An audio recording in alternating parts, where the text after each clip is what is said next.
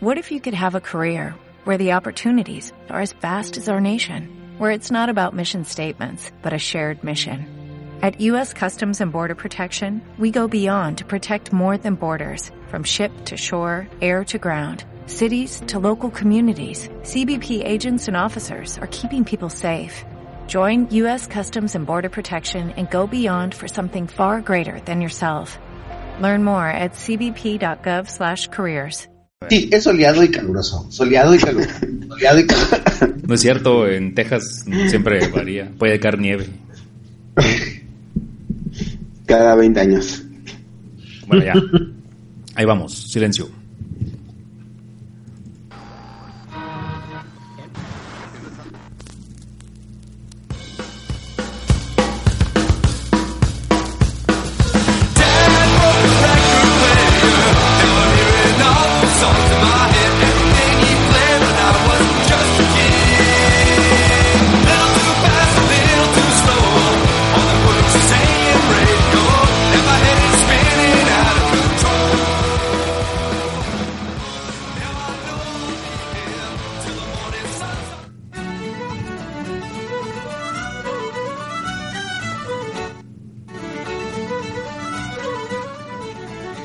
Tal? ¿Cómo están? Bienvenidos a un episodio más de este su podcast de cabecera y el más amargado de toda la podósfera, Los Amargados. Espero que se encuentren muy bien. Gracias por descargar nuestro episodio.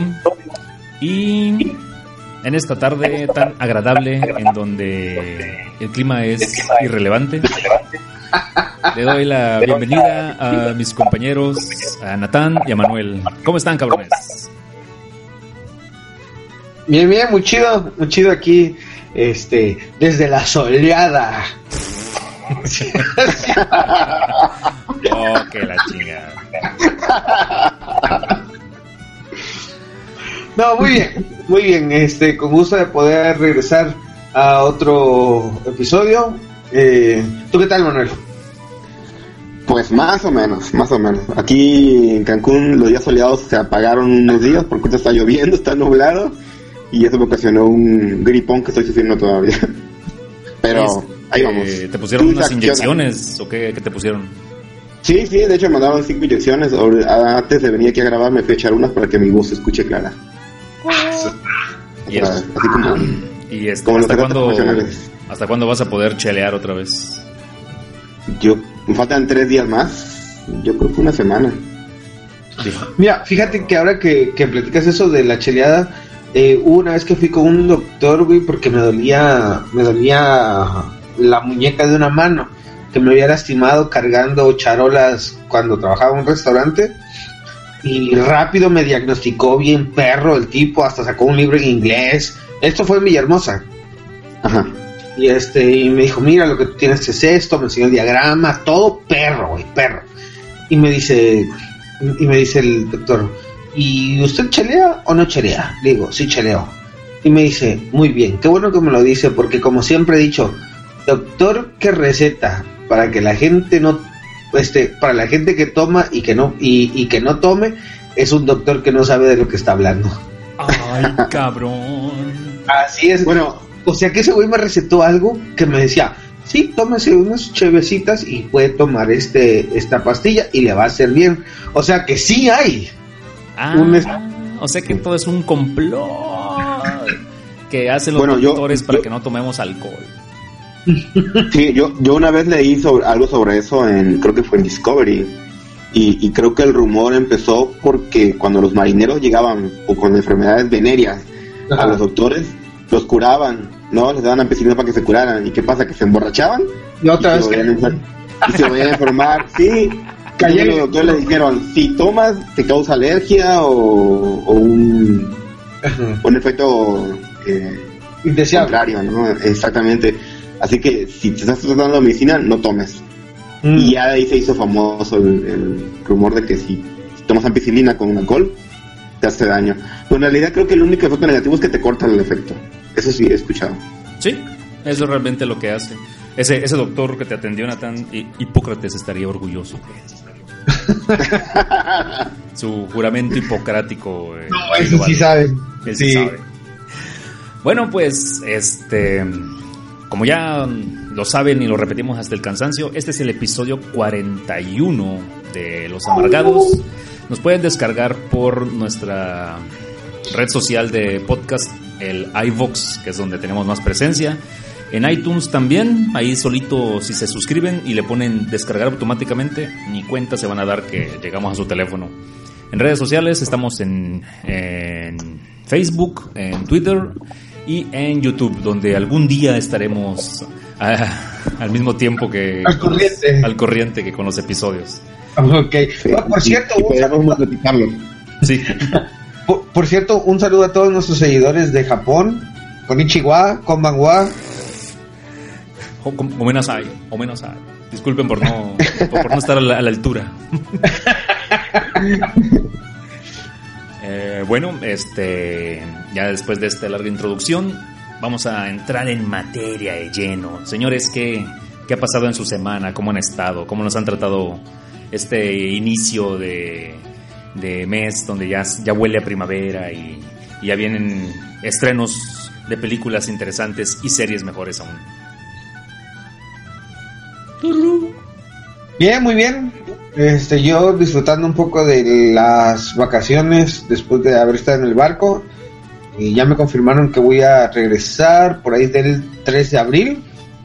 Este, ya por ahí estoy planeando cómo con- continuar con mi participación en eh, con ustedes amargados para no ausentarnos por siete semanas, que es el segundo viaje que voy a hacer. Sí, güey, tienes que mandar un- algo. una, una paloma mensajera con un, Paloma US un USB en la pata, güey. Como se ve en la pata, sí. Pero, pero al- algo, algo voy a hacer para que Ser- serán audios pregrabados con risas y aplausos pregrabados. De preferencia de así del chavo, güey. Así como los del chavo, así. Este. Así que si escuchan raro a Natán en el próximo podcast, ya saben por qué es. Sí. Sí, pero bueno, todavía me faltan tres semanas más, así que a darle. Y este. Y bueno, comienzo con, con una noticia que me gusta muchísimo. eh, porque tiene que ver con una de mis series favoritas, que es Black Mirror, que hemos hablado el cansancio aquí, pero. Pero este, lo que, lo que les quiero platicar es que si se acuerdan que en la tercera temporada el primer episodio se llama Nosedive o Caída en Picada o algo así, Ajá. y es el episodio donde es acerca de la chica esta que, que te dan likes a... a, a- Ah, sí, de la ¿Sí? Este, y bueno, una vez más, este, así como los Simpsons, también Black Mirror predice el futuro y, y, y les quiero platicar que de acuerdo a una historia que salió en la revista Wired, este, hay una compañía en China que es la principal compañía de pagos por móvil, este, que está, que ya, ya tiene un funcionamiento este un rating de crédito personal que se llama Shima Credit. Y, es- y este y bueno de lo que se trata es que eh, es que todas las personas en China van a tener un un, un una calificación de su crédito y, y como de persona también, ¿no? Esto pasa ya en Estados Unidos, pero pero no es público y no tiene que ver con con como con, Con el social, con el social media, con los likes, sino Sí, es es, más es más con con- el historial crediticio bancario, ¿no? Así es. Ujú. Aquí también hay eso, ¿no? Sí, sin embargo, en China ya va, ya, ya, aparte de tu historial crediticio, ya van a tomar en cuenta cosas, por ejemplo, Que, que también sales en tu selfie. que, que también te portas como ciudadano en Ah. China. Sí, ¿Qué tan eh, eh, ¿Qué, qué ¿Qué tan de- opinas de, de tu, de tu líder? ¿Qué sí, de- de hecho, de hecho sí. Sí, ¿Qué tan derechito te paras durante el homenaje, güey? que no tengas la mano chueca a la hora de, de, de saludar a la bandera. güey. El, el saludo comunista. Sí, y este, y por ejemplo, eh, si, si eres amigo de gente indeseable en, en no, bueno, no en Twitter, porque no hay Twitter en, China, pero en las redes sociales que haya, este, eso también va a afectar tu, tu credit score, tu, tu calificación de crédito. Este, entonces, aquí platica que, que todos los usuarios empiezan con una calificación de 350, que es lo más bajo, a 950, que es lo más alto. Y mientras más alto sea tu calificación, pues te van a dar como, como recompensas o acceso a mejores cosas. Este, si, si tú debes y pagas tu deuda lo más rápido posible, pues te dan mejores calificaciones. Y te va a dar acceso a comprar mejores productos de eh, pero también si hay gente que, que, que no debe y, y, es tu amigo como que eso te ayuda para que digan bueno pues este debe un poquito pero los amigos no deben así que pues chance y, y, tiene más posibilidad de, pagar y, le vamos a dar más beneficios. Entonces por ejemplo la, chica que escribió este este artículo se llama Mara Vistendal dice que ella estuvo en, China y, que usó el, este, este sistema. Y dice que inmediatamente le dieron un, un, rating de una calificación de 550 que es muy pobre y dice que por ejemplo cuando iba a rentar una bicicleta que costaba 15 centavos de dólar tuvo que pagar un depósito de 30 dólares para que se lo para que se la pudiera rentar. Qué pedo güey. No sí, Dice que también tenía que pagar depósitos para quedarse en hoteles o rentar cámaras GoPro e incluso para cosas que son gratis como sombrillas. Tenía que pagar depósitos porque como era el, crédito era pobre decían no este güey se lo va a robar mames es la, la letra escarlata exactamente entonces dice que también que este sistema el Shima Credit está integrado con la lista negra del gobierno de China, de la lista de personas deshonestas. Ah. Entonces. No mames, cabrón. Entonces, este. Dice que, que si estás en esa lista, te prohíben la mayoría de las formas de viaje, de, transportación. Entonces, solamente le daban chance de, de comprar asientos de, de clase baja en los en los trenes más lentos. Y hablando un poco ahí de mi experiencia con los chinos en, el barco, fíjate que, ellos me decían que si yo tenía un, como WhatsApp, pero WhatsApp no existe en China, se llama WeChat.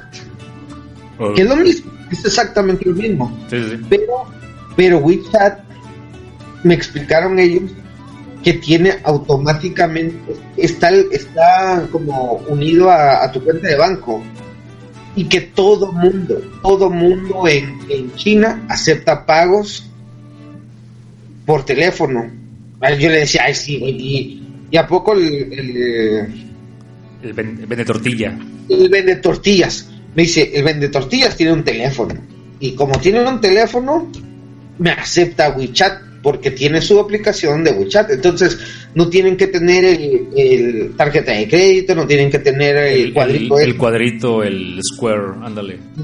No mames, cabrón. Estamos en el medievo todavía nosotros, güey. Exactamente.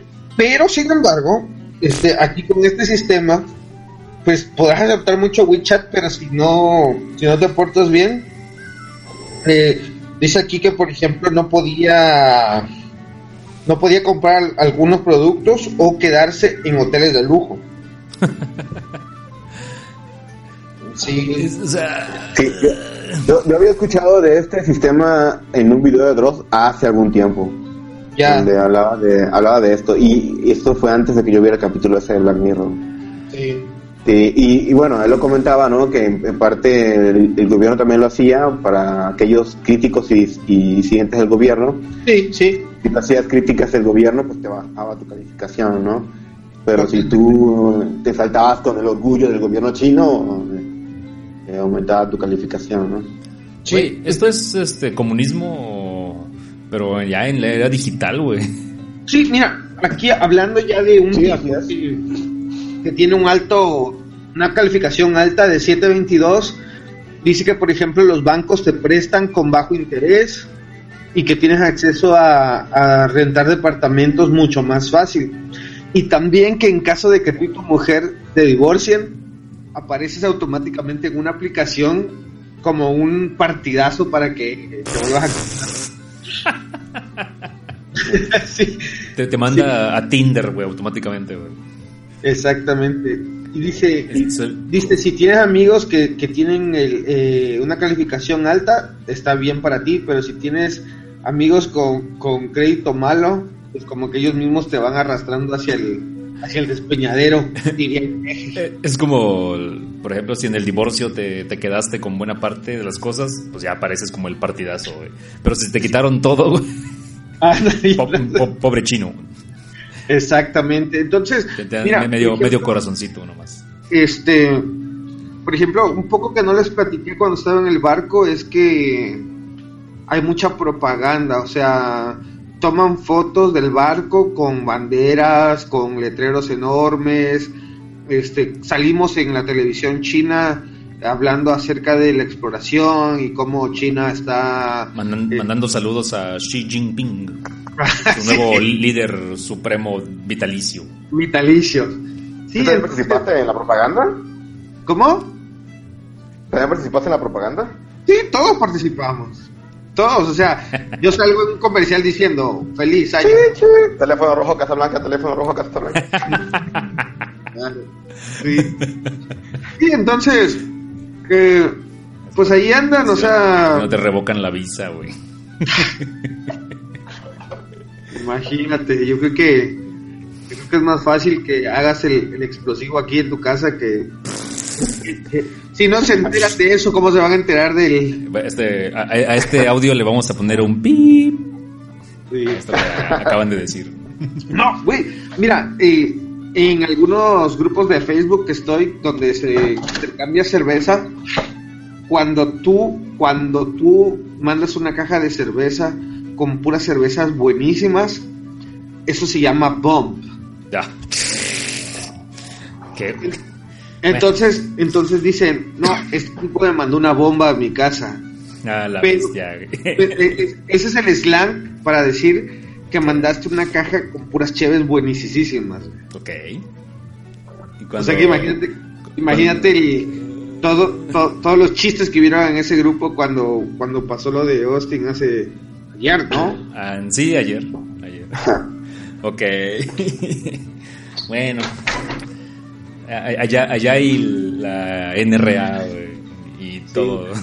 Pero bueno, eso es lo que les quería platicar, que es, pero no es el futuro. O sea, ya, ya no, no, no rebasó, güey.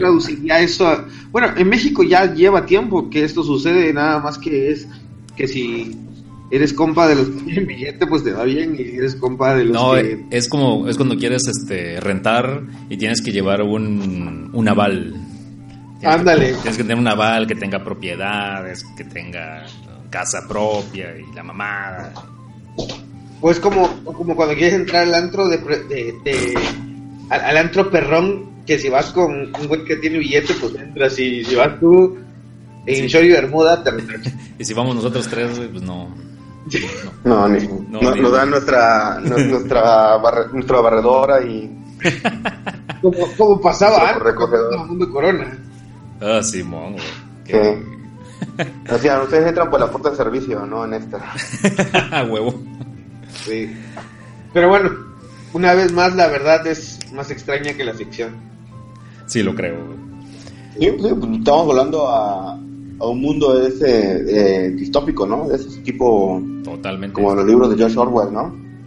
Sí. La, la granja. Estamos casi en un mundo feliz. de ¿Sí? Aldous Huxley. Sí. A, sí, sí, sí. a, la película de Gattaca. Ah, Simón. La película de Gata acá, sí, sí. ¿Cómo se llama? La, otra que es 1841, ¿no? O... 1840. 1811. 42. Sí, algo así. 42, muchos perdidos. Sí. Sí, fíjate, por allá vamos. Fíjate que estaba platicando con.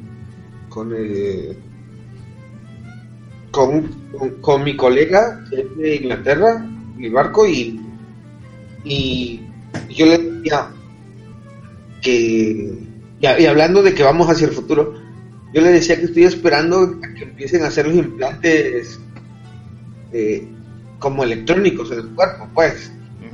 Ajá.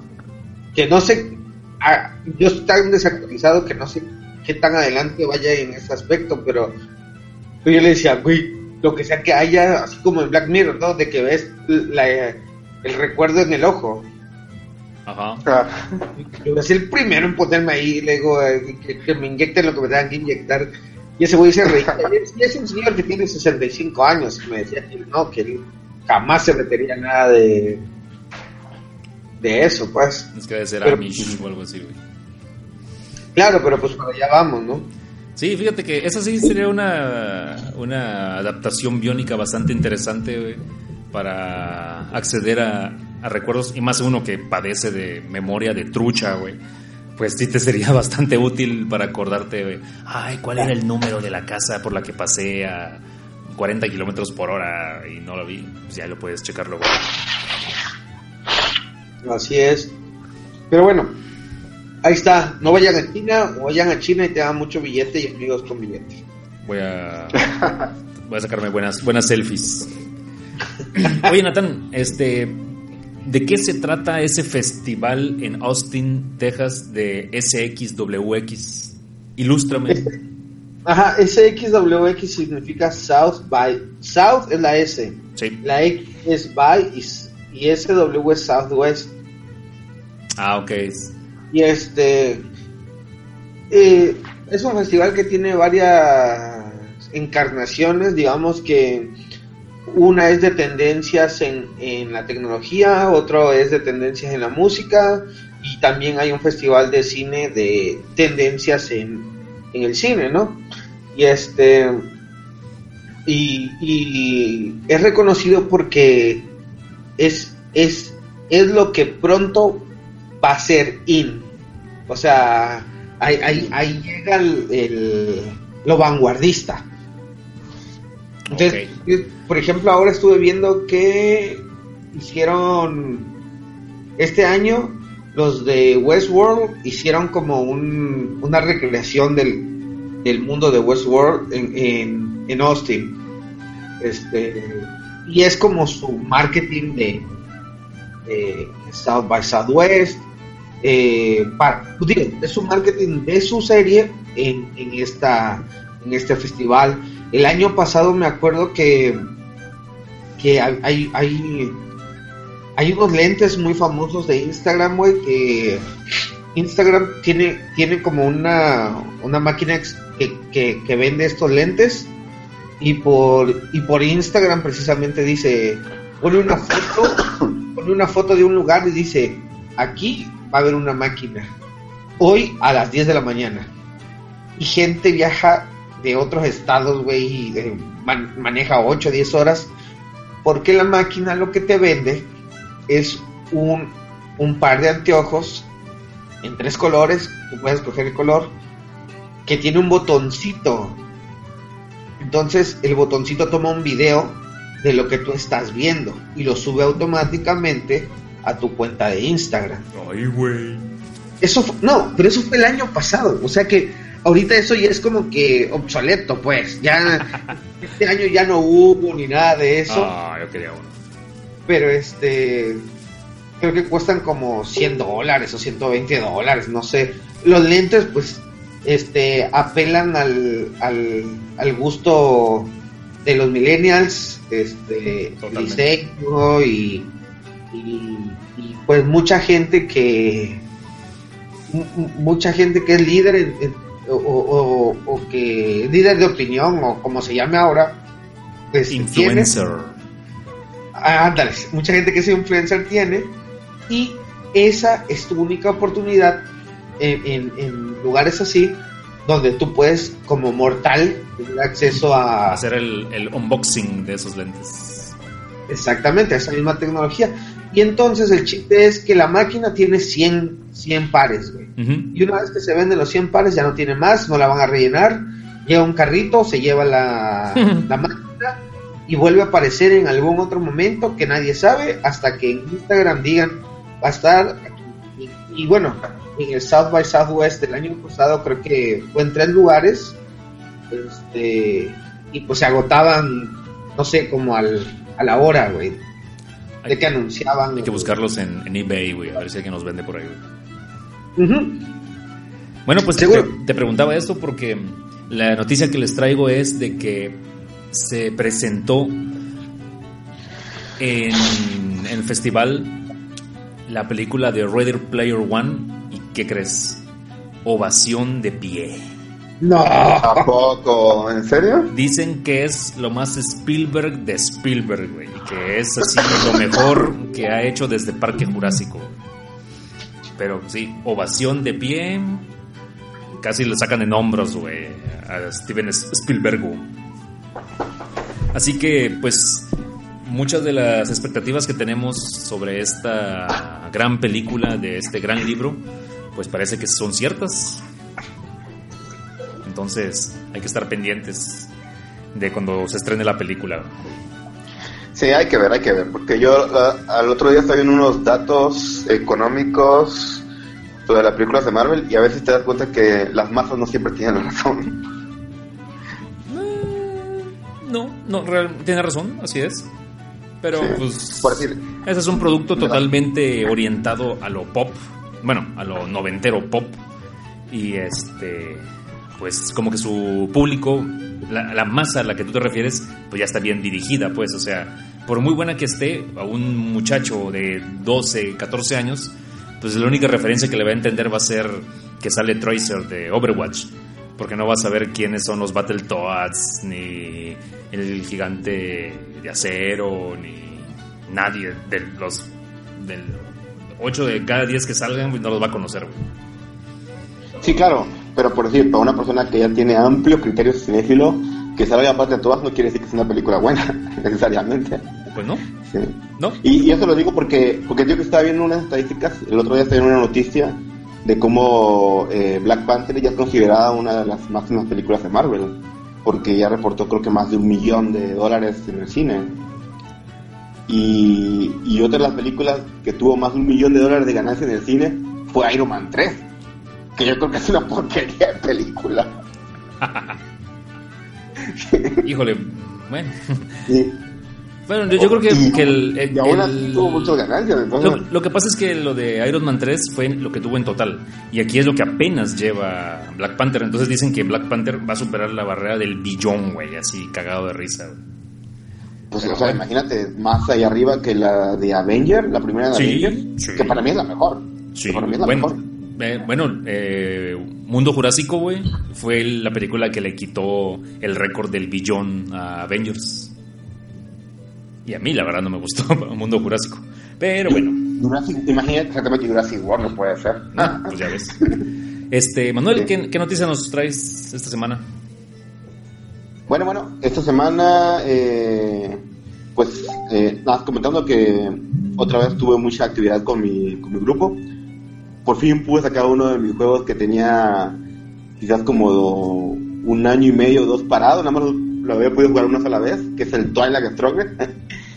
y, y aprovechando que, Ujú. que el domingo pasado nada más eh, llegó Saúl a la reunión, pude por fin sacarlo a mesa.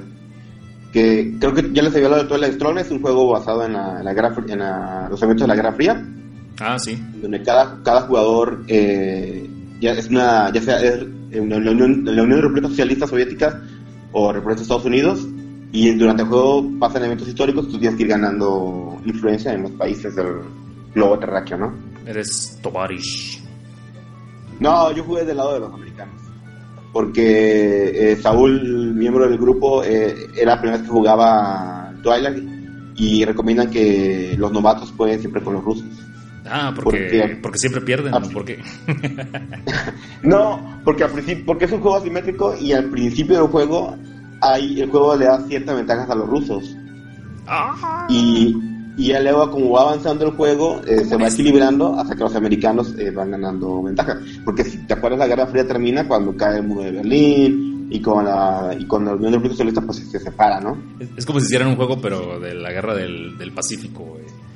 Te dan, te dan ventaja siendo Japón, porque todos saben que al final Bueno, este ya es un Pues- chiste muy cruel.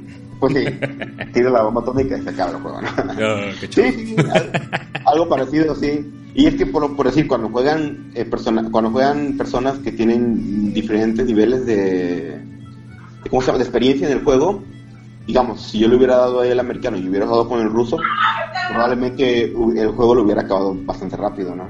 Mm, sí. Sí. Entonces de esa manera a mí es como que me lo pone un poco más difícil al principio y él digamos como que tiene más ventaja. Entre comillas, porque al final es un juego de cartas y, y- y yo, y yo, bueno, porque tuve acceso a una carta que se llama Creación de la CIA, que me permitía ver su, su mano en la primera turno, Ah, qué chafa, güey. pues tuvo mala suerte. Tuvo mala suerte y, y la mayoría de los eventos que le salieron en su primera mano, pues eran eventos americanos. Y es que en el juego los dos robamos de un, de un mazo general, ¿no? Ok. Entonces en ese mazo te pueden salir eventos americanos, o sea, de tu facción o de la facción contraria. Y tú tienes que jugarlos obligatoriamente. Entonces, no está el, el eh, mazo JFK y Marilyn Monroe. De- de- desviar la atención de la Guerra Fría con el Happy Birthday, Mr. President. No, no está precisamente ese, pero sí sé que está el evento de la muerte de JFK. Ah, Pero ahí está la muerte de JFK. Donde Sí. lo mató. No, lo mataron, sí. Y ya este, pues eh, terminé poniéndome al final, pero fue una partida bastante larga. Yo pensé que le iba a terminar bastante rápido, porque yo juego sin piedad, aunque juego con novatos. y este, Qué bueno que me lo dices, no, cabrón. Qué La verdad bueno que fue que la partida fue bastante larga, porque a pesar de que a Saúl desde el primer turno ya lo tenía casi las ya cuerdas. tenía- Sí, ya tenía yo las cuerdas. Eh, siempre me faltó el, el, el punch final para para este para noquearlo completamente. Oye, Natán, y haciendo. Sí. recuérdame cuando juguemos contra este cabrón, güey, hacer alianza, güey, para que no se pase de verga. Oye, No, ya varias Perdón. Sí, ah, sí, que se me olvide, este, ahora que hablamos de contra las cuerdas, eh, te pasé una foto, Isaac, del, del, de la cheve esa que estaba tomando el otro día, que la lata es el Joe Mac. Ah, Simón, güey, que es del Punch Out de Nintendo. Sí, sí, sí. Güey. Pero ya, ya, nada Guarda- más. guárdale Dale. una, güey. Continúa, Manuel. Oye, Ah, sí, pues, pues le decía que, que este que no, no, no podía tirarle el punch y luego él me tiró la carta de Vietnam. Entonces todos Mm. mis mis objetivos militares pues me dejaron atorado ahí en Vietnam y luego él, tiró otra carta que se llamaba Flower Power, en donde cada vez que yo invadía un Uh. país él, él ganaba puntos de victoria. Y así lo estuvo. La- la carta del feminismo. Estuvo aguantando, aguantando, hasta que. La carta de Harvey Milk tampoco está. También está. ¿Qué? Diantre. Y este, sí, y así estuvimos hasta que ya en las últimas rondas eh, metí mi, mi dominación en Centroamérica, me dominé México, me metí a Cuba y como yo tenía la carta de Fidel Castro, pues me la soltaba para que no, lo- no se metieran los comunistas en la isla tropical. Con el cara de Ya. piña en Nicaragua. Sí. Y ya, y así fue como pude ganar el, el, el juego. Y pues fíjate, es un juego que lo compré quizás como hace dos años y nada más lo había jugado una vez. No sé, ya tenía la oportunidad de jugar una vez. Sí. oye está ahora con el... Que con, con unas, con unas buenas cervezas y con un poco de History Channel, güey, yo creo que sí se puede poner una buena partida. güey. Más que nada, Sí, sí. sí, la... sí, sí, la verdad que digo que es, es un juego bastante tenso. Eh, por decir, desde que empezó la partida, eh, Medio Oriente fue uno de los primeros objetivos, ¿no? Y yo, por decir, eh, me agarré a Israel como aliado y este y Saúl empezó a controlar los países árabes, ¿no? De al Irak, a Irán, Palestina. a Libia. Y este y cada vez que hacíamos un golpe de estado decía, yo le decía a él, no voy a dejar que los comunistas se queden con el petróleo. Y este Y mandabas nos echamos pullitas así, ¿no? De sobre política y Y sacaban la, la carta de. aunque la gente agarraba, aunque la gente que estaba alrededor lo veía raro, estuvo. Oh, no lo puedo creer. Lo, lo veían como a Kramer en el, en el metro. Ucrania es fuerte. Güey, qué episodio, güey. Un día vamos a hablar de ese episodio nada más, güey. Está genial, güey. Sí, y pues sí, estuvo bien. Y de ahí, eh, bueno, eh, me he enterado que vienen algunos eventos importantes en Cancún. Eh, para empezar, en abril, el 7 y 8 de abril va a haber una expo anime. Sí. La Expo Sugoi es la segunda edición. Sugoi. Sugoi, sí, así es. Eh, va- es- se, se- lo organizan, bueno, se realizará en el hotel, en el hotel Oasis Smart. El año pasado fui y creo que hice un pequeño reporte en el podcast. Ah, sí. Eh, este año no sé si iré, voy a ver. Eh, tienen algunos talleres interesantes, como van a tener un taller de podcast, quizás el- por lo cual me interesaría un poco ir para ver qué, qué pueden enseñar. Y este y pues van a haber varios concursos, ya saben, el clásico de siempre, va a haber de cosplay, va a haber uno de cosplay kit, van a tener una sección de comida coreana y japonesa, donde van a vender esos panes esponjositos. No sé si lo han visto en YouTube. Sí, sí, sí. Y este No se llaman. y, Bueno. y pues la actividad más curiosa que se me hace del evento es que van a tener un concurso de trapitos. Por favor, Manuel, explícale a nuestra culta y letrada audiencia qué son los trapitos. Sí, ahora sí que sin albur. Bueno, enfocado en lo que dicen las reglas del concurso, Trapitos es un concurso de hombres que se tienen que vestir con persona, como personajes femeninos de cosplay. Eh, O sea, he estado viendo unos videos asiáticos, eh, japoneses, y básicamente son eh, hombres que tienen caras andróginas y que como se visten como personajes femeninos de animes, realmente parecen eh, personajes femeninos. Yo no sé en México cómo se vea, o sea, cómo funciona aquí en México. Eh, pero pues es una de las actividades que van a tener en, el, expo. perfecto. No dudo que en Cancún vayan a tener. Vaya. No vaya a haber concurrencia, al contrario. Yo creo que va a ser uno de los eventos más saturados. Y que bueno, la verdad, este. No es nada nuevo en, en casi todas las cons, Comic Con, New York Con, San Diego Con, etcétera. Siempre hay ese tipo de eventos. Lo que no sé es que si los dividen o son todos así en grupo. Ahí sí no sabría decirte. A lo mejor algún experto Sí. por ahí no lo dirá. Sí, es, es lo que se me hace raro, porque por decir yo que yo eh, hace rato vi unos videos en, en Japón sobre concursos de trapitos, así como le dicen, y, y yo creo que, que las, las características que califican son un poco distintas a las de un concurso de cosplay normal. Porque al final de cuentas, si tú eres hombre y te vistes como mujer y, hace, y te vistes como un personaje de anime, pues es un cosplay, ¿no? Sí, Eh, y, y a la inversa también, ¿no? sí. Eh, pero creo que creo que cuando hacen concursos de trapitos eh, califican otro tipo de características eh, aparte del, del- de, de tu vestimenta, ¿no? Yo no sé si en, si en México van a usar las mismas reglas que en Japón o simplemente nada más el hecho de separar eh, a la gente que quiere vestirse transvesti, separarlas de un concurso de cosplay. Yo creo que Esa es una puede ser, ¿no? excelente pregunta, ¿eh? Sí, yo creo que habría que preguntarle a los, a los organizadores, porque yo, yo como tú, yo no le veo el caso, ¿no? Eh. Separar a las a las zonas. Pero por decir, eh, hablando sobre, sobre Cancún y eso, eh, yo he notado últimamente que ha habido un poco por parte del gobierno eh, como tratando de hacer eh, propaganda o sobre la diversidad sexual que hay en la en Quintana Roo, ¿no? Sí, claro. Y no sé, yo estoy seguro que tiene algo mucho que ver con que las bodas gay están siendo un, un buen negocio Allá. para, para sí, para acá, para acá. Pues Y sí, digo porque, a los hoteles no les porque importa qué tipo de boda sea. Sí, sí, una porque estaba leyendo estadísticas sobre el negocio de las bodas aquí en, en Cancún. Está grande, ¿eh? Eh, Está la- grande. eh, sí, es bastante fuerte. Y últimamente las bodas del mismo sexo están, están repuntando. y Uy, qué chingón. hace poco fue el carnaval, hace, hace poco fue el carnaval de Cancún. Creo que sí les comenté que fui, fue a ver a Santos Piña. Sí.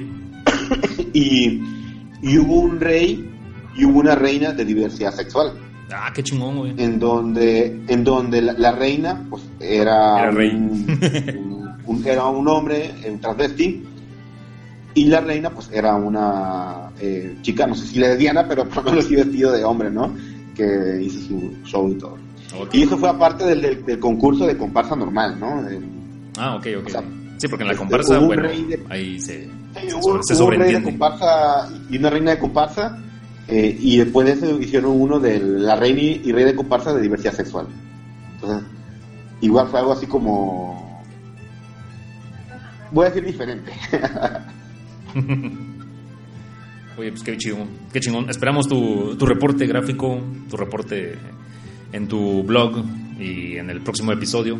¿Cuándo es el evento? 7 y 8 de abril, 7 y 8 de abril, tío, no, no estoy Ah, todavía muy seguro si, Todavía quedan si voy a dos ir, semanas. Porque, sí, quedan dos semanas, pero también eh, para ese mes, me parece, creo que también van a haber algunos festivales de, de música en Cancún. Ok. Va a estar el, ahorita te digo, el Sureste Fest. ¿Qué es eso? Ah, bueno, eso es en mayo. Ah, sí me da tiempo. No, creo que sí voy a ir, sí voy a ir. Lo que pasa es que ahí estoy arreglando porque estoy viendo si, si convenzo a la gente de la horda para ver si van a ir a estar ahí como están. Y puedo ir con el club para como demostrador de jefe de mesa, ¿no? De je- juego de mesa, pegándome a ellos. Perfecto. Perfecto. Pues sí. Muy bien. Eh, están todos enterados, están todos avisados. Vamos a, a darle a, a nuestro tema tópico central. Eh, Natán, ¿estás por ahí? Sí, sí, aquí ando haciendo de taquero, repostero, podcastero. pero aquí estoy, Ah, aquí pues, estoy. De eso precisamente vamos a hablar ya que andas de, de milusos. ¿Qué, qué es el milusos, según la cultura mexicana? Sí. Es el güey que puede hacer un poco de todo, un poco de todo. Ah, exactamente, no, no viene una cosa. Sí. Es, es el, el Miluso es este. ¿Cómo se llama este compa? Héctor Suárez. Héctor Suárez. Mira, güey, yo, yo tenía como 10 años cuando vi esa película y así es. Este. Debe estar prohibido, güey, algo así. o creo que estaba prohibido, nada más que. No, me- lo pasan en el canal mexicano de cable, lo más seguro. Mm, Bueno, pues esto es a colación de que vamos a hablar del trabajo. Como, como dicen por ahí, el trabajo dignifica. El trabajo forja carácter. Pero todos sabemos ya cuando uno se vuelve lo suficientemente amargado y viejo, pues de que pura ñonga, güey. Este, así que ahorita vamos a platicar pues, algunas experiencias o puntos de vista acerca de esa actividad tan antigua del hombre que es la esclavitud, digo el trabajo. Bueno, Eh, ¿qué, tal si, ¿qué tal si comenzamos con nuestros primeros trabajos? A Y ver. ahí voy yo. A ver, ¿cuál, es, cuál fue el más miserable? Bueno, mi primer trabajo, güey, yo tenía como 12 años y mi papá se cansó de que me rascara la panza un verano. Y mi abue y, y- y un- y un tío mío, güey, tenía una una panadería. Ay, güey. Entonces me mandó de ayudante de panadero. Pero pero fíjate que, que este para empezar, para empezar me pasaban a botar a la panadería, güey, como a las cuatro y media de la mañana. ¿Qué? Porque estaba Porque el, pa- porque el ibas a cortar el trigo. temprano, güey. O sea, na- na- nadie, nadie come pan a las 2 de la tarde. Se, separabas la espiga y luego te ponías a moler en la, en la, mo- en la rueda de molino, ¿no? La, la- la rueda de molino con el caballo. La güey. rueda de molino. Y atrás un, un- alguien con un látigo. En serio. Llegaba, barría la entrada, barría el, el- el- el- todo el, este, local. el local y, y- y barría donde, el, donde se hacía el pan, ¿no? Este. Y, y pues nada, básicamente era el, el chalán del chalán del chalán. Pero después de como 20 días, 30 días, ya incluso aprendí a hacer conchas, aprendí a hacer algunos panes y este. Pero de lo que más me acuerdo, güey, y que era lo más ingrato del, del trabajo, era que. Que al final, como a las 2 de la tarde, que ya habían hecho todo el pan, tenía yo que recoger unas latas y, y se llaman latas porque digamos que son los pedazos de metal donde encima ponen los panes y los meten al al horno. Sí, lo que pasa es que originalmente eran, eran latas, pero abiertas. Y esas Exacto. eran las charolas para hornear el pan. esa por eso le decían latas. Entonces tenía yo que recoger todas las latas que dejaban por todos lados y este y tenía que lavarlas y las lavaba con un cepillo, güey, pero las latas que eran de metal, que eran de metal de una lata, se rompían y todo y hay veces que donde le estaba ayudando duro porque tenían grasa de cerdo y no sé qué más cosas, le tenías que dar duro con el cepillo El dedo. el dedo se me, se me, se me quedaba en, en- un pedazo de lata. Entonces, pues, te cortaba, dolía y todo. Recuerdo ahora que semanalmente por allá del, si estamos hablando que tenía yo 12 años y nací en el 79, 80, 90, por ahí del 91, güey, me pagaban quizá 50 pesos a la semana. Calificaba como esclavismo infantil. Sí, ni el salario mínimo ganaba. Esclavitud infantil, güey, no mames. güey. A los, a los niños que hacen iPods, güey, le pagan más, güey. güey. Tienen más derechos, güey. Pueden ir al Sí. baño y todo. Sí. Este, pero, pero bueno, este, Lo- a- a- le pasaba como a Bar cuando iba a París, ¿no? Y lo agarraban para probar los vinos. Vino con anticongelante, anda, no te deja ciego, lo podemos embotellar. pero sí, les puedo decir que en el primer trabajo me pagaban 50 pesos cada semana a los 12 años. ¿Y, y qué hacías con tus 50 pesotes semanales? ¿Sabes qué, güey? Creo que me compré un Super Nintendo, no me acuerdo bien. ¿Qué es eso? ¿Qué es el ruido? No soy yo. No, yo tampoco. Es Entonces, mi enfermedad. ah, ok. Sí, sí, no, 12 años, no sé, güey, no sé ni qué me compré. Seguramente que no era un PlayStation porque jamás me iba a alcanzar. Re- Rentabas un cartucho en Nintendo 2000. Sí, a ver, Manuel, ¿qué- cuéntanos tus amargas experiencias. Bueno, mi primer trabajo, eh, yo ya trabajé muchísimo más, más grande de edad. Eh, no recuerdo bien en qué año, pero probablemente quizás a finales de los 90, quizás, principios de los 2000. Eh, estaba yo en un proyecto que tenía seguridad pública cuando querían empezar a hacer un 911, o eso fue lo que nos contaron. Yo- yo creo que era mentira. Si el 911 entró el año pasado apenas aquí, güey. Pues imagínate, imagínate. A la verga, Y, tardaron y 20 el trabajo era que nosotros, nosotros teníamos que hacer como un tipo como mapeado de la, de la ciudad. Entonces nos daban eh, un, un mapa, eh, dividían la ciudad en regiones, nos daban un mapa y nosotros teníamos que ir calle por calle checando los números eh, postales. ¿No? Eh, más bien los, los números, los domicilios, mejor dicho. Y te aventaste toda la ciudad. Eh, No, no toda la ciudad, porque eso fue, era demasiado. Pero digamos que de las zonas feas que me tocaron, me tocó Casablanca. Güey. Sí. me tocó Casablanca y eh, no me acuerdo cómo se llama la colonia que no está el, mer- el mercado de Atasta. ¿Atasta? Eh, sí, era Atasta, pero no sé cómo se llamaba esa parte de atrás. Eh, la Que piña. llega hasta Ruiz Cortina. Creo que sí. No, Eh, mercado de Atasta y luego llega hasta, No, güey, la piña hasta es donde, donde vivía Natán, güey. La piña donde vivías tú, Manuel. Sí, es cierto. güey. Sí, es cierto. no, ese es el ejército mexicano. Oh, No, el área, el área antes Ah, el área, el área. Ah, sí, sí. conocida como la piña o el deshuesadero. Sí, y pues básicamente hacía eso. Caminaba por las calles, apuntaba los números de las casas, huía de los perros, de los maleantes, ok. y ya. Bueno, Pero ¿y sí cuánto que el- el billetón trabajo te era- llevabas? Fíjate, eh, no recuerdo bien cuánto fue, pero sí era bastante, sí pagaban bastante bien. Al final de cuentas, pues era un proyecto de, de gobierno, ¿no? Uh, Y este, y pues a pesar de que era un 200 trabajo físico, pues. no, creo que sí fue más, fue más, fue más. Y fue, creo que estuve ahí, creo que como un mes, creo, fue, que fue lo que duró el proyecto. Y ya después ya le tocaba a los capturistas de datos. Y supone que eso ya lo metían luego en un sistema en donde. En donde imagino que como En- pasa en, en el hoja- en sistema de actualmente, la, la gente eh, daba tu dirección y, y te ubicaba en un mapa tipo Google Maps, solo que en aquellos momentos pues no había Google Maps. no, pues no. ok. Ya, ¿y cómo llegaste ahí? Dice, Llegué ahí porque mm, por recomendación de un amigo, ahorita no recuerdo ni cómo se llama. Entonces, que, sí, que estaba, él estaba ahí como capturista de datos y ahí me dio el tip de que estaban solicitando personal para Buscaban esclavos. buscar esclavos, exactamente. Esclavos y Sí. Ya, Perfecto. Eh, ya después de ahí, pues ya luego entré al, al periódico. Ya. ¿Y tú. Isaac? Primer trabajo.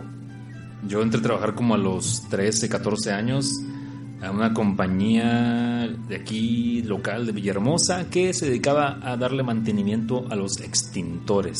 Sí, me acuerdo de eso. Ah, la puta, güey, era muy cansado, güey. Y trabajaba de lunes a sábado.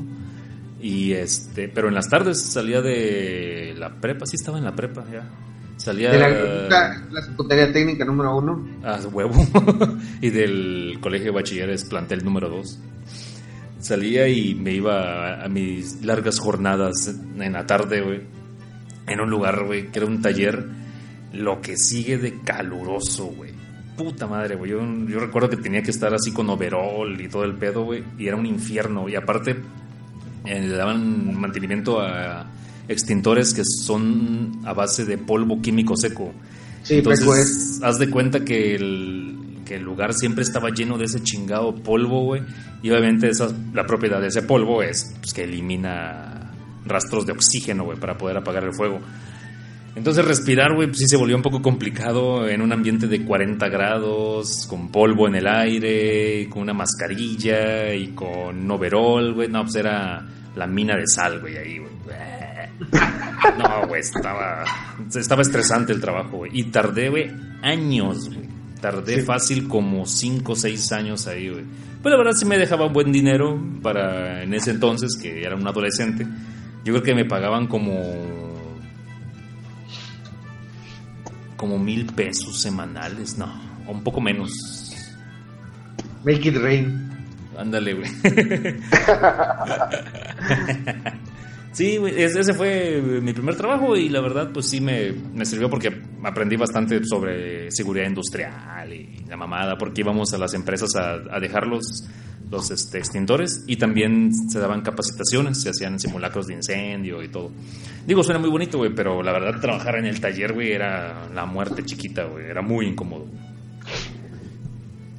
Bueno, este experiencias de, cualquier tipo, no voy a decir graciosas, culeras, güey, la que, la que más recuerden, no en ese empleo, sino en uno así, de los tantos que han tenido, una experiencia que digan, pinche trabajo, vale madre. Y, y esa experiencia les, les hace recapacitar y decir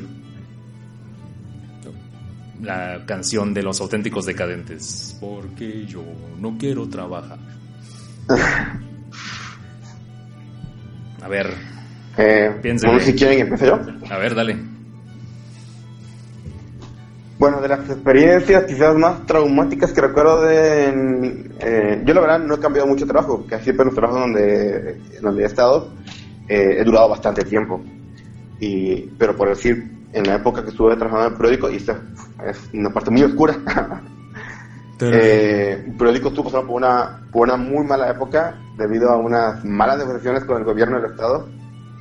Y este y recuerdo una época muy dura en la que no nos pagaban. no nos pagaban y, y- y pues sí era duro porque eh, pasaban dos, tres meses y, y no caía la guita. Güey, ¿y el, y el chayote, Sí. güey? ¿Qué? ¿No, ¿No había chayote o qué? No porque te digo que, que había, eh, había habido unas malas negociaciones con el, con el gobernador en ese momento. Y este, pues, creo que alguien soltó una nota que no debía soltar y Oh, te se Y se quedaron armó. sin chayo, güey. sí, se armó bastante fuerte el, Puta madre. el... Voy, a, voy a dar el nombre del gobernador, pero no voy a dar el nombre del periódico porque luego... pero fue bueno, en la época de Manuel Andrade. Del gordo. Sí, sí, sí. Entonces de ahí cortó el...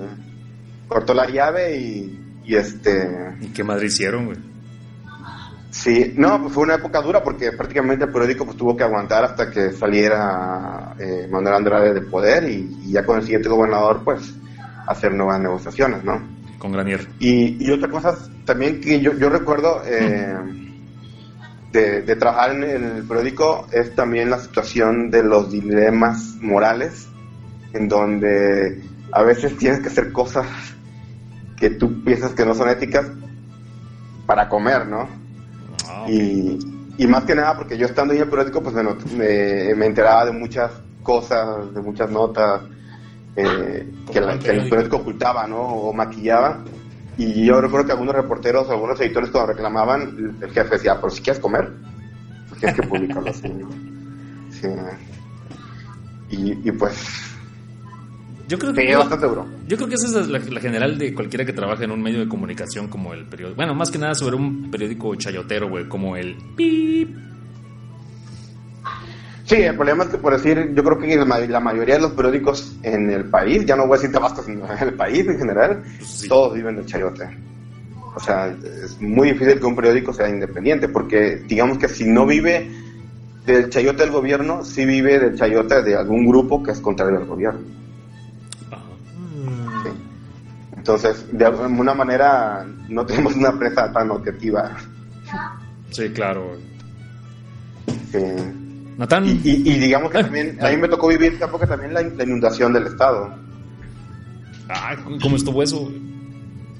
Sí.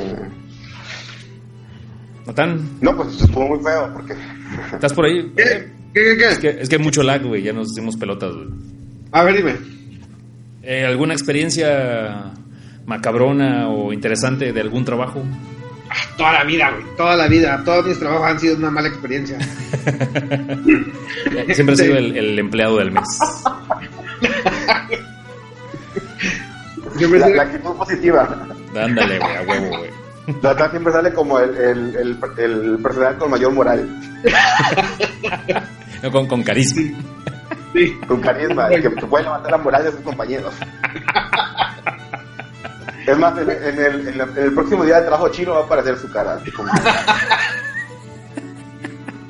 Mira, en el. Eh, los días trabajado por él, a modelo.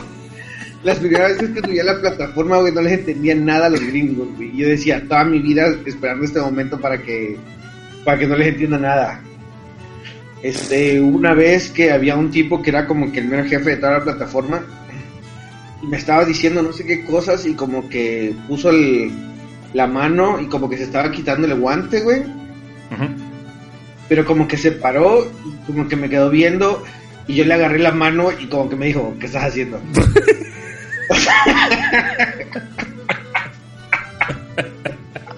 Buscando un aumento. Usted dígame qué estamos haciendo. este, Luego tenía que traducir unos formatos como a las 3 de la mañana y el tipo con el que, los, hacía en español tenía este aires de grandeza, güey, y me aventaba los me aventaba el reporte así al suelo y yo tenía que recoger y para la madre. Sí, o sea, gente que está perdidísima, ¿no? Eh, no sé, y generalmente tener la el sentimiento de que Mira, si hay un meme que ejemplifica muy claramente mi vida laboral, es el meme ese donde dice, cuando mentiste para que te den el, el, puesto y es tu primer día en el trabajo. Y sale el pinche Abelardo, güey, en una formación de guardia imperial de los... sí, lo han visto. En la estrella de la muerte, güey. Anda, sí, güey. Que salen así nueve guardias imperiales y uno es el Abelardo, güey, y no sabe ni quién lo parió. o sea, básicamente esa fue mi vida, mi vida laboral. Güey, no mames, eh, yo una vez trabajé en una empresa de alarmas. Ah, la bestia, fue el peor trabajo que tuve, güey. Estaba mejor con los extintores. Ese, esa, ese empleo lo, lo, tuve cuando estuve en la universidad, güey, y era lo que sigue de mal pagado y chafa, güey. Pero bueno, una vez con lo poco que me ganaba, que me pagaban, güey, me dijeron, tienes que ir a instalar a Coatzacoalcos, güey. Y yo, ah, la madre, güey. De mi bolsa tenía que salir el pasaje ¿Qué? Sí, güey, ya ves, güey, todo jodido, güey. Bueno, pues llego allá a una, a una oficina, güey, y empiezo a instalar la alarma, güey, y hice un mal movimiento, güey, y rompí un cristal, güey, de 2 por 4 metros, güey, así, güey. Me salió el chistecito, güey, como en miles de pesos, güey. O sea, yo, yo durante tres quincenas no cobré, güey. No, te... No manches. Sí, güey. Y yo decía, no, güey, no me manden a Cuanza, güey. O sea, ah, sí, sí vas a poder, güey. Puta, llego, güey, y hago mi cagazón ahí, güey. Rompo todo esa madre, güey. Ya ni pude instalar la alarma, güey. Ya, ya- ya no la quisieron, güey. Ya me regresé. Decirle, oiga, jefe, ¿qué cree que pasó, jefe? No, no mames, güey. Creo que se fue de mis últimas instalaciones y ya dije, nah, la verga, güey. Pinche trabajo culero, güey. Bueno, también yo estaba bien pendejo, güey, pero era el trabajo. Pues sí, y... ¿Y, ¿y tú, Manuel? Ya, bueno, ya pasó. Manuel. Sí, ¿Más momentos negativos? Todos. ¿Tu, tu peor No, pues, en, en general para mí, el, el- el- cuando trabajé en el periódico no, no fue una buena época, la verdad, porque igual era lo típico de que eh, trabajábamos más de ocho horas algunas veces, como por decir, eh, yo estaba en el departamento de sistemas, ¿no? Y solamente éramos dos, mi jefe y yo. Y, y cuando él se iba de vacaciones, ahí me, to- me tocaba cubrir eh, todos los turnos, güey. Y no tenía descansos. Entonces, cuando él se iba, imagínate, tres semanas de vacaciones, güey. Ya eran tres semanas trabajando quizás, quizás como 12 horas diarias. Y, y sin descansar, güey, ya estaba cabrón, güey. Y realmente la compensación no era tanto, güey, no era tanto. Sí, bueno, yo creo que ahí también tiene que ver con la, con la novatez de uno, ¿no? Que así pasa uno por muchas situaciones donde es tu primer trabajo ya formal y, y no sabes hasta dónde decir, no, pues, no. Güey, y Sí, sí, porque, porque, tú, porque tú te imaginas que todos los trabajos son iguales, ¿no? Claro, totalmente, totalmente de acuerdo. güey, Sí, ¿y y- cuál sería y por- el trabajo perfecto, güey? Ah, bueno, yo, yo, yo iba a ir a eso ahorita, ¿no? Ajá. Eh, yo cuando me vine a vivir a Cancún, güey, para mí fue un trauma, güey. Porque las cosas que me tocó vivir en Cancún desde que llegué, o sea, el ambiente de trabajo era totalmente diferente al vivir en, en- en el periódico y en trabajo. Era mejor. O sea, muchísimo mejor, güey. Yo recuerdo que la- el primer día que yo llegué al, al trabajo, me, me habla mi jefe por teléfono. Y me dice, ¿cómo estás? Y le digo, bien, bien, le digo. Y me dice, no, pues mira, yo soy tu jefe, me llamo así, tal y tal. Y, este, y él me gusta estar en contacto con mi, con mi subalterno, ¿no? Y, Y, y te, este, y te pusiste a pero- llorar, pero- güey. Por fin alguien que me quiera mi trabajo. que me aprecia por mis dones. Y, este, y, y, güey, y ese pata me dice, mira, no solamente me hables para cosas de trabajo, me dice. o sea, si cualquier problema que tengas, puedes hablarme con, con, este, con confianza y todo. Y, y este fue un cambio totalmente cabrón a lo, a lo que había vivido antes, ¿no? Y ya empezar desde ahí. Órale, qué chingón. Que la gente, que la gente te hablaba por tu nombre y no por tu número de seguro social. Interno número 341. Favor de buscar las copias. sí, sí, casi, casi, ¿no? Órale. Natán, ¿cuál crees que sería tu trabajo perfecto en un mundo utópico? Mira, yo hace, pues hace como unos ocho años, este, platicando con una amiga, le dije que mi trabajo perfecto sería como un trabajo donde te pidan que busques cosas por internet. Ok. O sea, por decir que un güey diga, ay, me da flojera buscar el mejor, el, el mejor este paquete para viajar a Francia. Y que a mí me pagaran por buscar el mejor paquete para ir a, buscar, para ir a viajar a Francia. Ser la, la interfaz entre el usuario y Google. Sí, exactamente. Pero sí hay trabajos así, ¿no? Sí. Ah, Sí, o sea, yo imagino por decir eh, los que trabajan haciendo distribuciones eh, a nivel mundial, ¿no? Y tienes que buscar la mejor paquetería Ajá. o... ¿No, no se acuerdan de la película esta de Virgen a los 40? La tipa esa se dedicaba a vender cosas de en Amazon. En Amazon. En la sí, sí, plaza. sí. O sea, y tenía un local en una plaza, güey. La gente llegaba, le daba un artículo, véndamelo en Amazon. Y ella lo vendía. Y te dices, a la madre, güey. En serio, Algo así. Para mí sería lo ideal, o sea, un, un trabajo donde yo tuviera como que buscar algo exactamente que satisfaga a, a lo que busca otra persona. Ok. Aunque, aunque no me molestaría tener el trabajo que tenía ese tipo que, que en el especial de Navidad de de Black Mirror, donde como que es coach de, de nerds. ¿Cuál? ¿Cuál, cuál, cuál, cuál? Es que hay una parte en el especial de Navidad de Black Mirror donde le dice, bueno, ¿y tú por qué estás aquí? Ay, pues no te voy a decir. Y le dice, bueno, yo te voy a platicar porque yo estoy aquí. Y es que ese güey como que le va diciendo al- a, los nerds que no pueden conectar Ah, ¿Qué- qué tienen que hacer? Cierto, ya, ya, ya, ya, ya. Mediante el dispositivo este. Sí, sí, sí, sí, sí. Claro, y eso ya, eso ya existe, se llama personal coaching. Sí, sí, sí, sí. sí. Nada más que no con esa tecnología, pues. Obviamente, que- Sino con, con Creo la que hay de todo tipo, ¿no? O sea, hay personal coaching de todo tipo, ¿no? claro, y eso sería un mundo ideal porque yo soy el menos indicado para hacer personal coaching. Pero, pero me gustaría hacer eso, pues. ¿Y algo relacionado con la cerveza? Sí, sí, a lo mejor eh, distribuidor o algo así.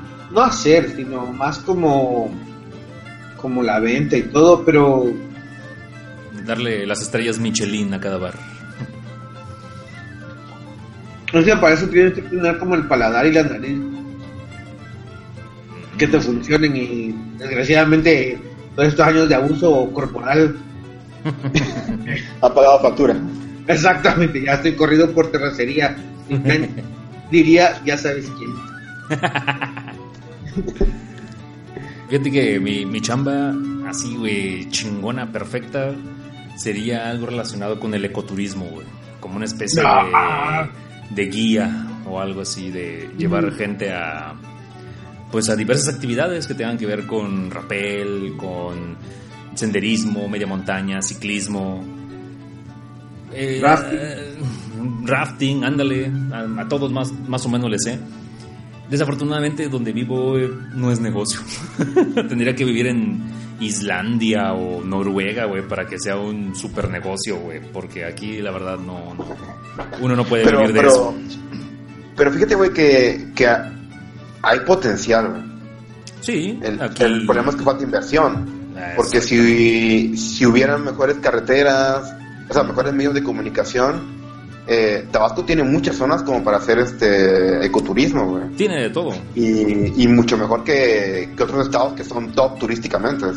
Sí. Y que son top turísticamente porque tienen mejores medios de comunicación. O sea, tienen mejores autopistas eh, para carros o, o pistas aéreas o cosas así, ¿no? Ti- Tienen de todo. Mira, el- con que tengas la infraestructura para que la gente llegue y se hospede, eh, pues Sí. ya, ya le ya chingaste, güey. Eso es lo que No importa, no importa que tengas un rito chiquitito o una montañita, ¿no? Mientras tenga, mientras tenga la infraestructura para que la gente llegue y se quede y se la pase plácidamente ahí, pues nunca te va a faltar turismo, güey. Si no, ahí está Palenque, güey. Claro. Palenque ya tiene su propio aeropuerto. Entonces la gente ya no va a venir a. Villahermosa, güey. Ya se va a ir directo a Palenque. Sí, así es, así es.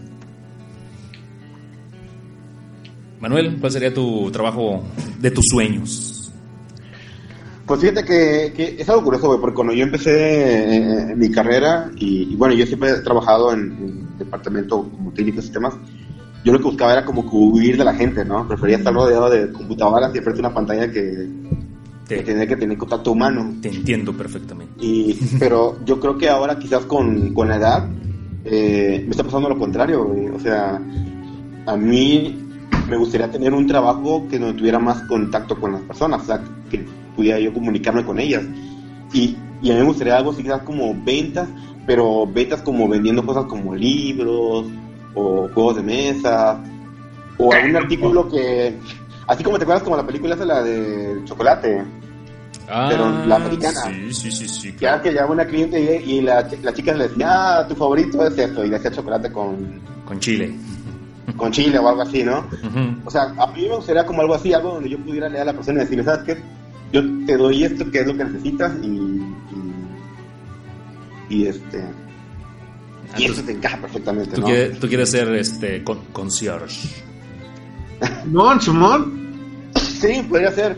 Obviamente tenía que ser algo que yo conozca, ¿no? Que en este caso podría ser juegos de mesa, podrían ser libros, podría ser algo de tecnología, no sé. Mm, Interesante. Sí. Y eso pues me, me podría servir para ser un poco quizás creativo en mis relaciones humanas, me permitiría conocer personas. Mm, Creo ok. que eso sería. Ok, perfecto.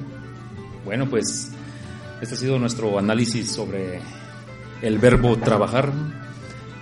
Recuerden que este es tema de examen, tema por visto.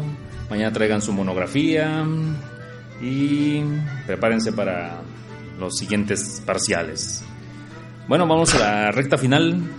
¿Alguna recomendación interesante que le quieran hacer a, a nuestro vasto público de escucha? Incluso japoneses.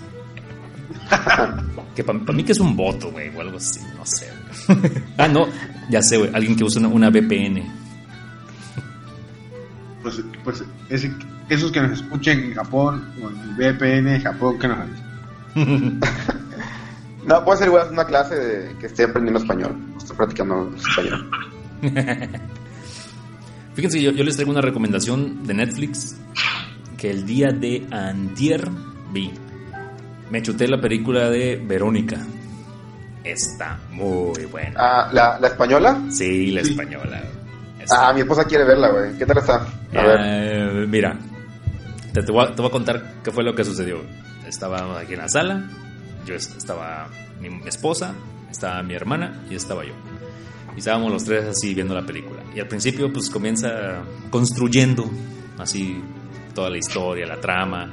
Un poco de lo mismo, unas niñas, unas estudiantes, juegan a la Ouija, no sé qué. Ah, porque es, es de terror la película. Entonces pasan cosas y dices, bueno, hasta ahí todo normal. Entonces todo va bien y hasta la- los primeros 15, 20 minutos de la película, sin agua va, güey. Sin saliva, sin vaselina, güey. Te aparece el, primer susto, güey. Que, que por poco, güey, se me vuelven diabéticas las mujeres aquí, güey. Estuvo bueno. La película está bien chingona, güey. No te, no te regala nada nuevo. De hecho, no innova en nada. Pero la manera en que está bien contada es lo que vale la pena de la película, güey. Es de los creadores de Rec. Entonces, ya más o menos para que vean el tipo de calidad de película que, que pueden llegar a ser estas personas. Sí vieron Rec, Sí, ¿no? sí, sí es como rec, entonces es más suspenso, ¿no? Sí, maneja mucho suspenso, po- poco, pocas vistas de... Mira, no, no, no hay screamers. En ningún momento hay susto barato hollywoodense. No, no los hay. Te manejan mucho el suspenso. Y en los momentos críticos, güey, sí te quieres meter debajo de- del sofá, güey, para ver la película más seguro, güey. Está muy chingona, güey, la verdad. Sí, la, se la recomiendo bastante. Ya la veo, la voy a ver esta semana. Matán, tú también la vas a ver, ¿verdad? Ah, sí, claro, claro. man. En este momento estoy poniéndola en Netflix.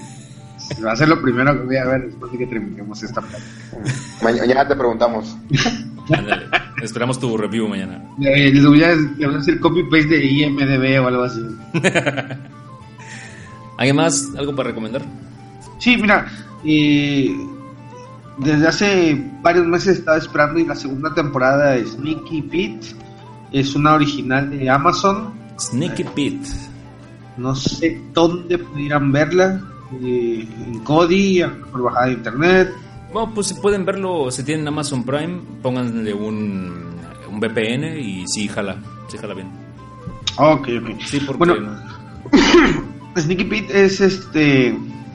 Sale un tipo buenísimo, un actor buenísimo que se llama. mm, ¿Cómo se llama el tipo? Es este. A ver, échame la mano ahí, se actuó como más este. dueño y señor del IMDB.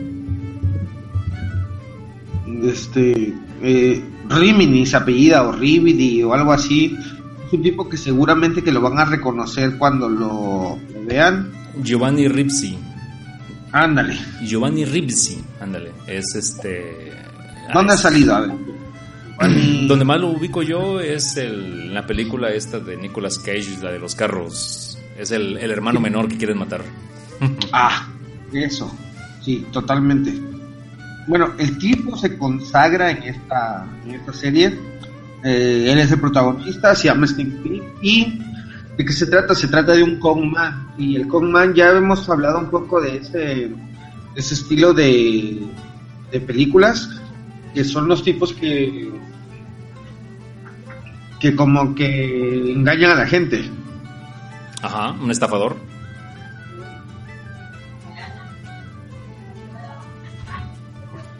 Ajá, exactamente. Un- son estafadores. Este eh, es un estafador que está en prisión y que comparte una celda con un tipo que se llama Pete. Ujú. Y este y Pete le habla mucho acerca de su familia y de sus abuelos y todo eso. Entonces Marius, que es este compa del protagonista, este empieza a pensar que cuando salga, porque él va a salir como en 10 días, este, va a ir a ver a la familia de Pete y les va a decir que él es Pete. Eh, va a ir con los abuelos, va a ir a una granja y, y, y, bueno, el- la serie se trata de Marius tomando la identidad de Pete, que todavía sigue en la cárcel, llega a la granja de, de, de la familia de Pete, está en la cárcel y les dice, abuelo, abuela, ¿cómo están? Soy Pete. Y, y de ahí en adelante comienza la, la serie. Entonces, en su forma más básica, se trata de una persona que toma la identidad de otra que está en la cárcel y, y va a vivir la vida de esa persona con, con sus abuelos. Sin embargo, esta es como que la capa más básica de, de- de la serie. Eh, de ahí hay como tres o cuatro historias que, que tienen que ver con, con la capacidad de, de este compa de, de robarle a las personas y como de mentirles y, y como ponerlos de su lado. Entonces, estamos hablando un poquitito de una serie tirándole a Sherlock, Ah, pero como si Sherlock fuera egoísta y nada más quisiera cosas para él. pues eso es Sherlock. No, porque Sherlock al final, bueno, sí, pero al final como que resuelve casos para, para ayudar a otras personas. Ah, ok, ok. En este caso es para ganar dinero para él. Ok, un, un embaucador. Es un embaucador, totalmente. pero Es un embaucador que a partir del primer- de los primeros 20 minutos de la- del primer capítulo, tú le echas porras al embaucador. Ah, qué Y-. Y, y, y, en mi caso, a mí me gustan mucho esas, esas series de antihéroes. Ah, ok. Entonces este compa es el antihéroe perfecto y, y yo hasta el momento digo, ay, por favor, que se salve cuando ha hecho muchas cosas malas para otra persona. Es como Dexter, por ejemplo. Ándale, totalmente, totalmente. Es, es algo así como Dexter y este es un original de Amazon Prime, así que pues ya, ya por ahí ya tiene un poco de mérito. Eh, y yo creo que es como que el, quizás no ha de ser un revolucionario, pero es como que como que la televisión que yo quiero ver, pues, como como lo que la de televisión debería de ser para mí. Y que es para mí, pues, porque yo ya no veo televisión de el canal de las estrellas, sino voy No buscando ¿No ves este como Telemundo? O Ándale. Univisión. Univisión en español. y, este, y le pega muy bien. Eh, es gratis si tienes Amazon Prime. Y si no, pues busca ahí en tu, en tu torrent de cabecera. Perfecto. Anotado la lista. Manuel, ¿qué recomendación para esta semana? Bueno, yo tengo dos recomendaciones. Échale. Eh, bueno, siguiendo la línea de Netflix, eh, yo quiero recomendar Altered Carbon. Eh, salió creo que hace dos semanas, me parece. Eh, un poquito más, pero sí tiene poco. Sí, como tres semanas creo, ¿no? Sí. Más o menos. Eh, es una serie de estilo cyberpunk y creo que hay muy pocas series cyberpunk. Eh, tiene todas la- las características eh, con una trama de estilo de película noir, así tipo detectivesca, eh, policíaca, eh, ya sabes, distopía futura donde las eh, megacorporaciones eh, dominan la- el gobierno, ¿no? El gobierno mundial. Está, está bastante interesante. Eh, el único rasgo que no comparte tanto de las de las de las películas o series cyberpunk que existen en, que hay en la antigüedad es que no tienen tanto la carga filosófica que sí tienen otras eh, series como Blade Runner, ¿no? O Sí, claro. O sea, esta es Matrix, más de, de una trama lineal de quién es el bueno y quién es el malo. Ya. Exactamente, es, es más una serie de acción, de Ah, acción con muchas cosas detectivescas, Eh, pero no te ponen a empezar tanto como en, en, el, en lo que significa ser humano o, o- o el significado de la muerte o cosas así, ¿no? Aunque la, aunque la serie eh, tiene los elementos como para, como para hacerlo, pero me imagino que para hacer un éxito comercial o, o apuntarle a lo más seguro, eh, rebajaban un poco eso, ¿no? De la cuestión filosófica. De lo filosófico. Eh, ajá, pues una cosa a destacar en el cast, pues se encuentra Marty Gareda, ¿no? Eh, Sí. la actriz mexicana, además tabasqueña, que, que actúa. Eh, yo creo que lo hace bien. Eh, su personaje, eh, a mí me hace mucha gracia porque actúa realmente como una persona, para un personaje latino y además mexicano, porque hay partes en la serie donde habla español y lo habla con un español eh, que casi casi le falta el acento tabasqueño. Ok. O sea, hay, hay partes donde, donde tiene que decir groserías y habla muy rápido y dice, puta madre. Quisito fue. Cosas así. Hola, Shot. Sí. casi, casi faltó decir eso en la serie. Y, este, y yo, yo creo que está buena. La verdad que eh, no puedo decir que sea mi top, pero está entretenida. Está bastante entretenida. Ok, ok, ok. Y, y como extra, para hombres y creo que también para mujeres, hay bastante fanservice. No, no al grado de Spartacus, pero... pero- Oh, cállate. Spartacus ya era, era Golden Choice a las 12 de la Era el noche, Golden. Choice, sí. Era Spartacus ya era, casi- era Red, Red Shoe no sé si softcore, porque creo que ya incluso rayaba más allá del softcore. Ok. Pero, pero sí, sí, o sea, hay, hay escenas así tipo fanservice. Está buena, yo la verdad que la recomiendo. Perfecto. Es Altered Carbon. perfecto. Y mi otra recomendación que quiero hablar es quiero hablarles de una empresa que se llama Bicéfalo Workshop. Es una empresa que estuvo presente ahora en la Mega XP, que les mencioné en el podcast pasado. Sí, claro. Eh, es una empresa que se dedica a hacer eh, add-ons o complementos a juegos de mesa. Como que eh, hacen organizadores, las fichas, eh, los tableros, eh, hacen miples personales, estas fichitas en forma de humano o de comida o lo que sea. Tokens también. Los, los toques, así es. Eh, y hacen pin- pintura de miniaturas.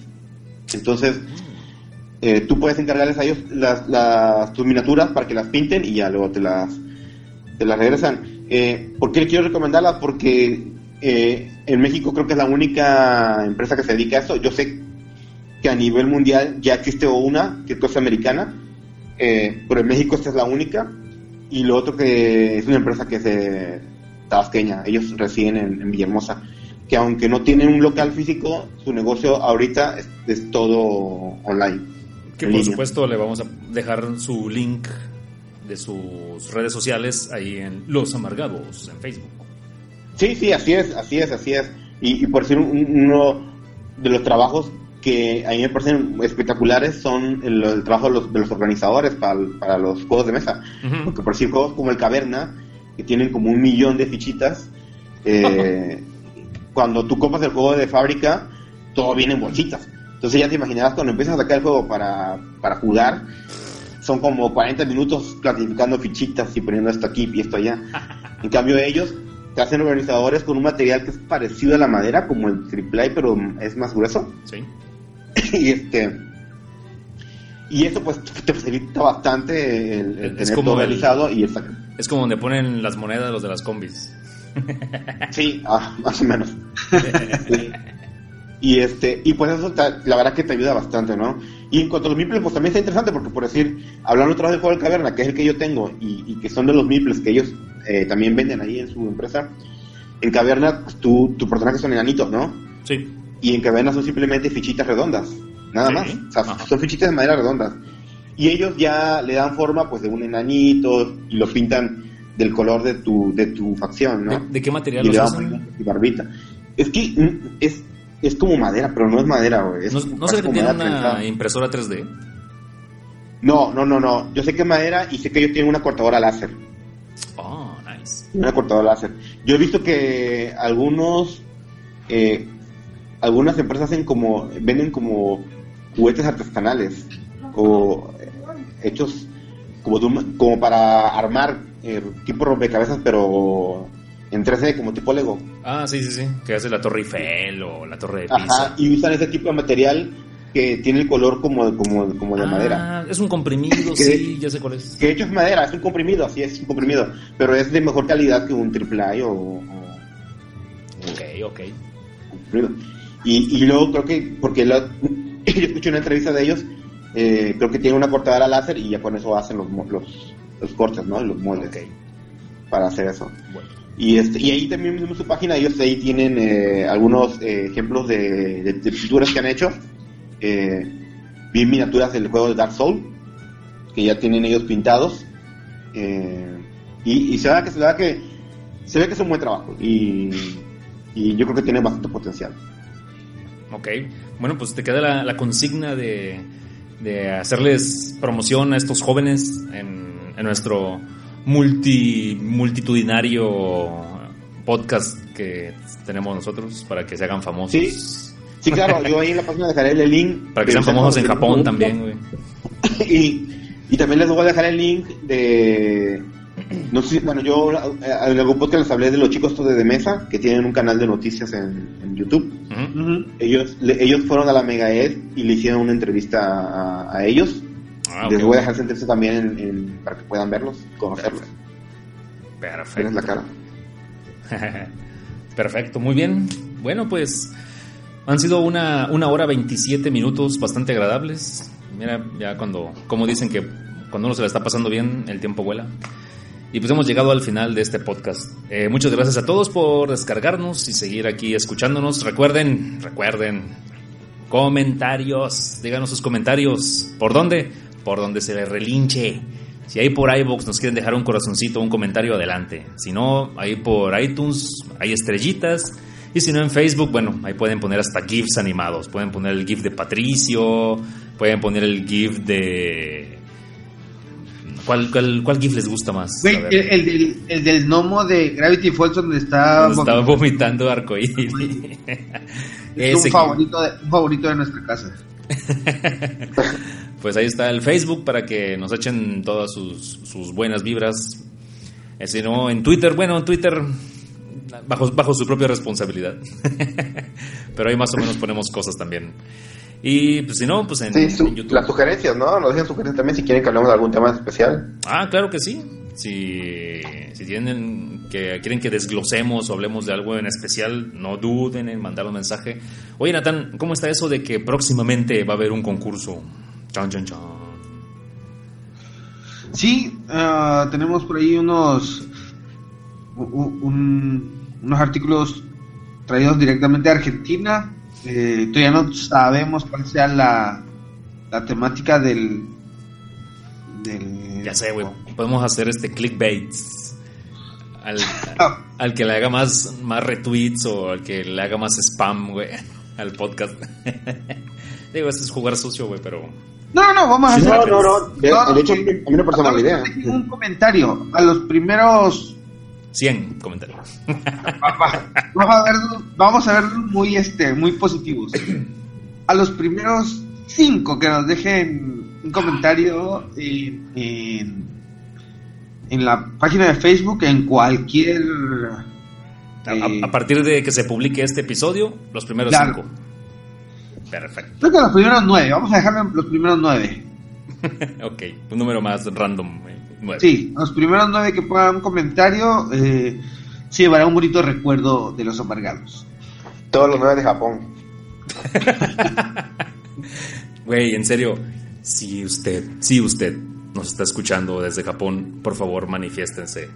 Y lo Claro. decimos porque tenemos en las estadísticas ahí una información medio extraña que viene de allá, pero vamos a ver si es cierto. Vamos a ver si no es uh, una especie de agencia de inteligencia de contraespionaje con sede en Japón y nomás está viendo qué onda por aquí. Sí, va, los primeros nueve que se, que se manifiesten, eh, los tomaremos en cuenta para, para, el, para el, el concurso. Bueno, a partir de este episodio, Sí, afirma. Perfecto, güey. Ya descargaste este episodio, ve y comenta en Facebook. Los primeros nueve van a tener un bonito souvenir de parte de el podcast de Los Amargados. Y bueno, hemos llegado al final. Manuel, Bueno, pues yo me quiero despedir. eh, rápido, meto una cuña rápido. Eh, recuerden que si están en Cancún, eh, ahorita que empiezan las vacaciones y quieren eh, ir a algún lugar a jugar juegos de mesa, probar juegos de mesa, nosotros nos estamos reuniendo los miércoles y los domingos eh, en la Horda y en Café Chaplin, ahí en la página del grupo de Facebook, ahí ponen- eh, ponemos los eventos y el lugar en donde nos, nos reunimos.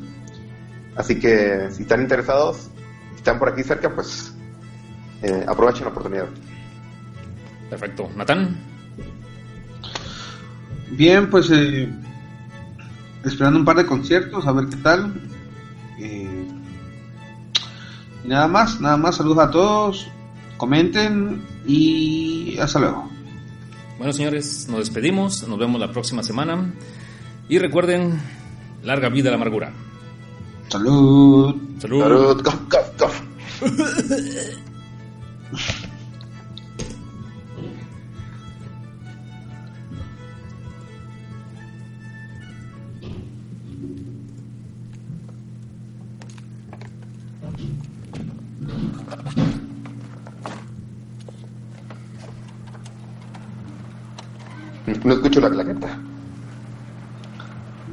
Debes de poner el, el outro.